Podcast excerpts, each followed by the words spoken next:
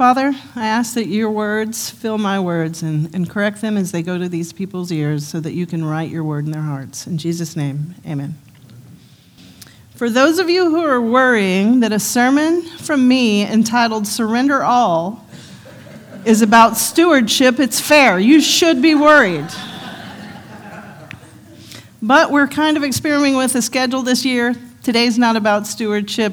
So if you're expecting stewardship, you will be disappointed or maybe relieved. You can relax. Still give, but relax. Uh, in the meantime, in the last few weeks in various settings, I've heard a focus on truth. In passing conversation, one person told another, I want you to love me enough to tell me the truth. And in the course of that conversation, the speaker even repeated it because it struck me as significant, and that person repeated it and paused. So I'm going to do the same. I want you to love me enough to tell me the truth.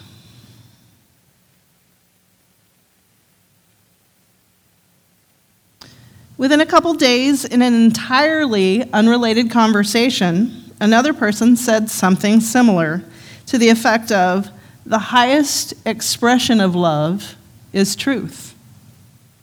Again, the highest expression of love is truth. Some pretty deep stuff from friends here in Spicewood, I think. Uh, and especially when I'm looking for discernment for a sermon topic, you know, I don't believe in coincidence. I do believe in divine hints. So I went through the Bible looking for passages around truth, and there were tons of them. Uh, but then it took me to one, John 14, 6, one of the many that I had to memorize back in the days that you had to memorize a great deal of things to get through confirmation. Jesus answered, I am the way, the truth, and the life. No one comes to the Father except through me. In this part of Jesus' ministry, it was almost time for him to go to Jerusalem to be arrested, convicted, and basically murdered um, so that he might fulfill his divine appointment to conquer death and save us from our sins. He did this so that one day we too may join him in doing his works and joining him with the Father in his kingdom. He is preparing his disciples for his leaving. And this next part isn't in NIV or CEB. This is an ES Elizabeth slang, so hold on. He said, Don't worry about me when you can't find me. I'm going to my daddy's house. His house is big enough for all y'all. There are many rooms there. Everybody's got a room, everybody's welcome. I'm going to get your room ready. I'll come in, I'll come back and get you, but you know how to get there. And Thomas, doubtful Thomas, responding in true form, Says, What? We don't know how to get there. We don't know where you're going. How can we know how to get there? Um, can you drop me your Addy so I can put it in my phone? Can you give me your address so I can punch it in? Because we don't know where you're going. And then Jesus says, back to the real words, I'm the way, the truth, and the life. No one can come to the Father but by me. And there was some back and forth in the conversations, and the disciples ended up saying, What? That's about what they said. And so, what does this mean? I'm going to break it down from my perspective, uh, what it means piece by piece. Jesus says, I am the way. Jesus is the way to salvation. He conquered death so that we may be saved, so that we don't have to experience the penalties of our sins. Early Christianity was called the way. Jesus is the way. We are saved by grace through faith in Jesus. Jesus is the way to salvation. This one's pretty easy for me to understand. Jesus is the way, follow Jesus, got it. Okay. Then I'm going out of order because next in my story, Jesus says, I am the life. Before Jesus, there was only the law. And to achieve eternal life in the kingdom of heaven, you had to perfectly perform. And most of us, well, all of us except Jesus, are really not able to do that. We're sinners, but God loves us. He sent Jesus to conquer death for us. He is the giver of eternal life. Again, saved by God's grace because He loved us through faith in Jesus who conquered death for us. Got it. On this one, Jesus is truth. You know, I started going around with the, the, the Jesus is the Word, and then the, go back to Genesis, and the Word is in the beginning, and all of that's good stuff, but that was not the path. I didn't feel called to stay on that path right now. It does tell us that Jesus is the truth, and Jesus is, uh, has been there since the beginning, and he's part of the triune God of the Methodist tradition. But we often hear that Jesus is the Word of God incarnate, or come in the form of man, in the form of flesh, because he is. From John 1:14, and the Word of flesh, and the Word became flesh and dwelt among us, and we beheld his glory. The glory as of the only begotten of the Father, full of grace and truth. Jesus is the Word of God. He came down to earth. And as the Word of God, he fulfilled the law. He had no sin. He fulfilled the laws by obeying them. He also fulfilled the word of the prophets, the one being sent for us. He gave uh, his life for us. He is the source of all truth. He loved us all enough to not just tell us the truth, but to be the truth for us. He is simultaneously the law, the prophecy, and the salvation, all embodied in one being. The highest form of love for him was to be the truth for us, to fulfill the law, not to make it go away, but to perfectly fulfill it, and to save us from our sinful nature. Jesus didn't tell us that it was okay to ignore the law, but rather, he took on the punishment for our sins and told us to go and sin no more. In fact, he told us more than that. And as we continue in today's reading, in verse 12, Jesus said, Whoever believes in me, will do the works I've been doing, and they will do even greater things than these because I'm going to the Father. And I will do whatever you ask in my name so that the Father may be glorified in the Son. You may ask me for anything in my name, and I will do it. That means that Jesus, as the truth, surrendered all for all of us that we could sin no more, that we could continue his work, spreading his way, truth, and life to others. So, how do you do that? First, you have to figure out what you haven't surrendered. For each of us, that is different. Some of us know we're holding things back and we wrestle with that every day. And others of us have no idea what we're holding on to as we're living in that space and we can't see what is going on.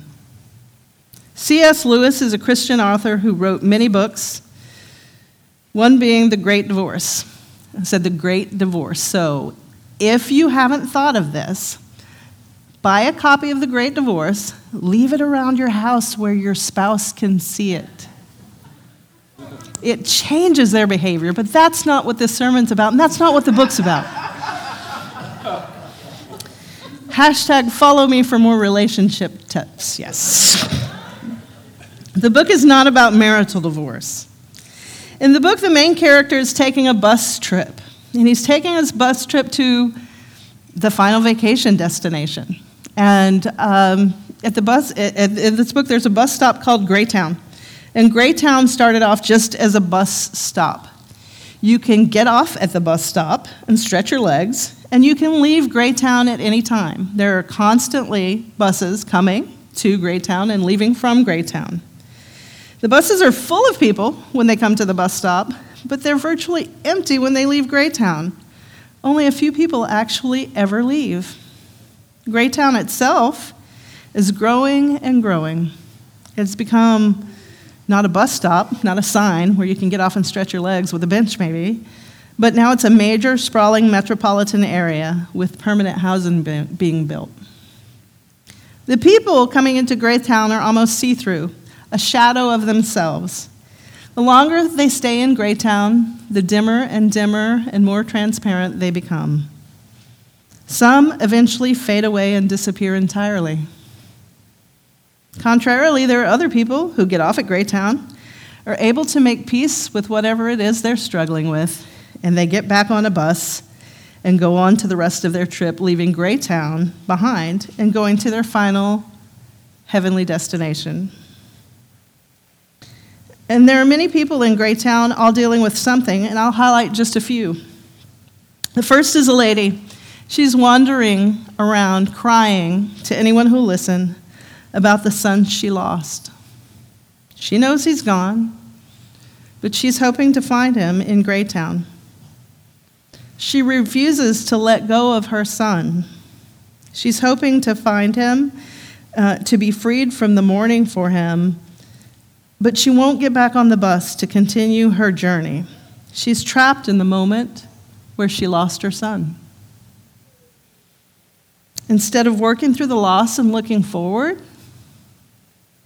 she lets it define who she is, and she lets her imprison herself in that moment.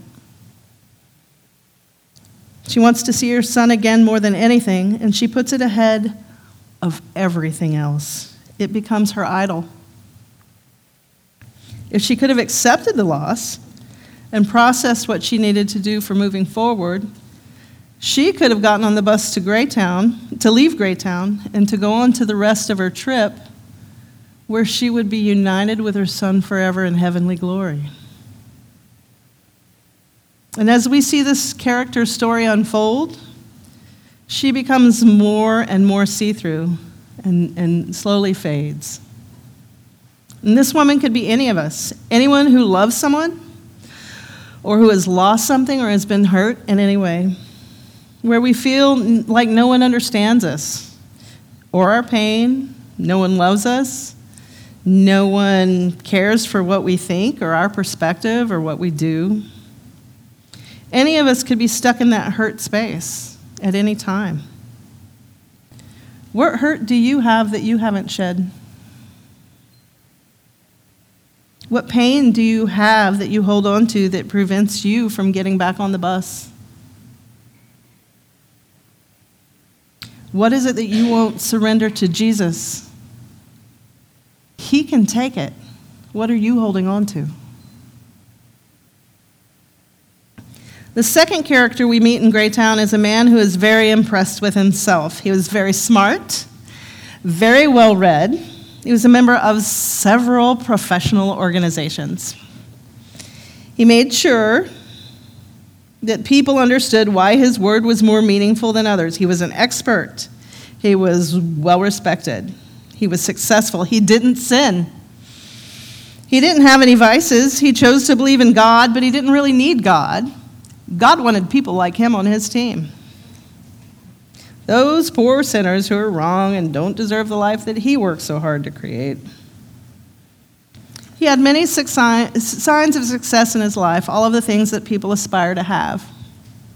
As we watch this character develop, he also grows dimmer and dimmer, slowly fading away as he, as he wants to say, seems that he wants to stay in Greytown to relive uh, his glory, to hang on to the things that he has, that he cherishes, rather than going on to the rest of his journey. This man could also be any of us. Any of us who are proud of what we've accomplished. Anyone who needs to be valued for what they bring to the table. Anyone who elevates themselves over others because of any reason. I'm hardworking. I'm rule following. I'm more generous. I'm more caring for other people. I'm more open. I'm a better servant. Any of these are currencies to our egos. What are those things that you have that you hold dear? Is it your money, your house, your family, your vacations, your certifications, your holiness, your lovingness? What is it that you won't surrender to Jesus? Again, He can take it. What are you holding on to? The third character we meet in Greytown lived a wretched life. He was a sinner, he killed people. He suffered no real loss, he had no real success, just a wicked little person living a wicked little life. We learn precious little about this character compared to the other two because he's different. He has one thing they do not. He knows the truth, and the truth set him free. We don't learn much about him compared to the others because he isn't focused on himself and he isn't focused on the past. He accepts forgiveness and he goes forward in love in loving conversations with other people in the book. In short order, he becomes solid, a full person again, and he gets on the bus and he leaves Greytown. The third character knew the truth, and the truth set him free from John 8 32. Do you know the truth? Do you allow it to set you free? This book's a work of fiction, but it was eye opening to me because I could see parts of myself in each of these characters. The one that convicted me the most, of course, was the man who was clearly full of himself and judged others. I know y'all might not know this. I'm a little full of myself sometimes. Shh. Sometimes I think I'm pretty smart. I even think I'm smarter than at least one of you, but I don't see him here in this service quit. I told him not to look at me. I was, it was really a shock to me because I could relate to that character so well, and he was obviously getting in the way of his own salvation. He was getting in the way of his salvation. It's less so now a relation to me because I try to surrender it to Jesus and I pray about it a lot. And at the time I read the book, I hadn't really lost anybody important. Uh, the character was there, and, and I saw that, but, but I, hadn't, I, couldn't, I couldn't relate. But a couple years ago, I lost my father. He went from healthy to gone in eight months in a very cruel way that I never could have imagined. And I'm here to tell you it's still fresh. And I could wallow in that pain every day, like the woman in the book. But unlike the woman in the book, I surrender it to Jesus and I pray about it. And of course, I relate to the criminal. I haven't murdered anyone, at least not that I'm willing to confess in front of you here today. I'm kidding, I've never murdered anybody physically. Uh, but I am a sinner. I miss the mark every day, and I could choose to listen to the voice of this world that says I need to wallow in that guilt and shame for the rest of my life or I could choose to accept the truth. And I choose the truth that Jesus surrendered himself to pay the price, to pay my fine, that I may be freed to live in him. Like that character in the book, I'm not staying in Greytown. There may have been more characters in this book. It's been a while since I read it. And I may have some of the details wrong on how I remember the characters. And if you think they're about you, I can't answer that. They're about me. um, they're definitely a projection of me at various stages of almost every single day. And the book helped me see what I was holding on to, what, what attachments I had, uh, what my idols were. And then I could pray about it and surrender it to Jesus. so that he could set me free to do his works in him for his glory. Honestly, the hardest part, at least for me, is step one accepting what it is that we have to surrender. Once I'm able to accept that, step two, surrendering it truly, relying on Jesus as the way, the truth, and the life is so much easier. This is done by conversations with God through prayer, scripture reading, fellowship with fellow Christians, living into your divine appointment. It takes practice. You can't just expect it to come. You have to do the legwork. You have to walk the walk and do what you're supposed to do. And talk to God about it daily where it went wrong, where it went right, where He wants you going forward. Make Him your best friend and listen for what He tells you. The process of surrendering it all, like Jesus did, is multi step for most of us. If not, we'd already kind of have wings and be glowing that spiritual glow. Um, but step three, stealing from shampoo makers and our own Doug Howell, repeat. Lather, rinse, repeat. Identify what you need to, to surrender. Surrender it and do it again as new things come up. Back to what started this journey for me, overhearing the statements I want you to love me enough to tell me the truth. And the truth is the highest expression of love. I think these are more powerful in light of this definition of biblical truth. I want you to love me enough to tell me the truth, to tell me about Jesus. Tell me your struggles, and I can tell you mine. And we can surrender it all to Jesus together and walk in truth together. Our highest expression of love will be walking this truth together, living into our divine callings, which, as Jesus said, is to do even greater things than we're ever done before, to change the world together. Please pray with me. Father, we thank you. We thank you for the, the little ways you give us hints and then the big corrections that you make. We ask that you continue to to mold us, to help us surrender to you so that we can live in your glory, so that we can do those things that you call us to do. We ask these things in Jesus' name. Amen.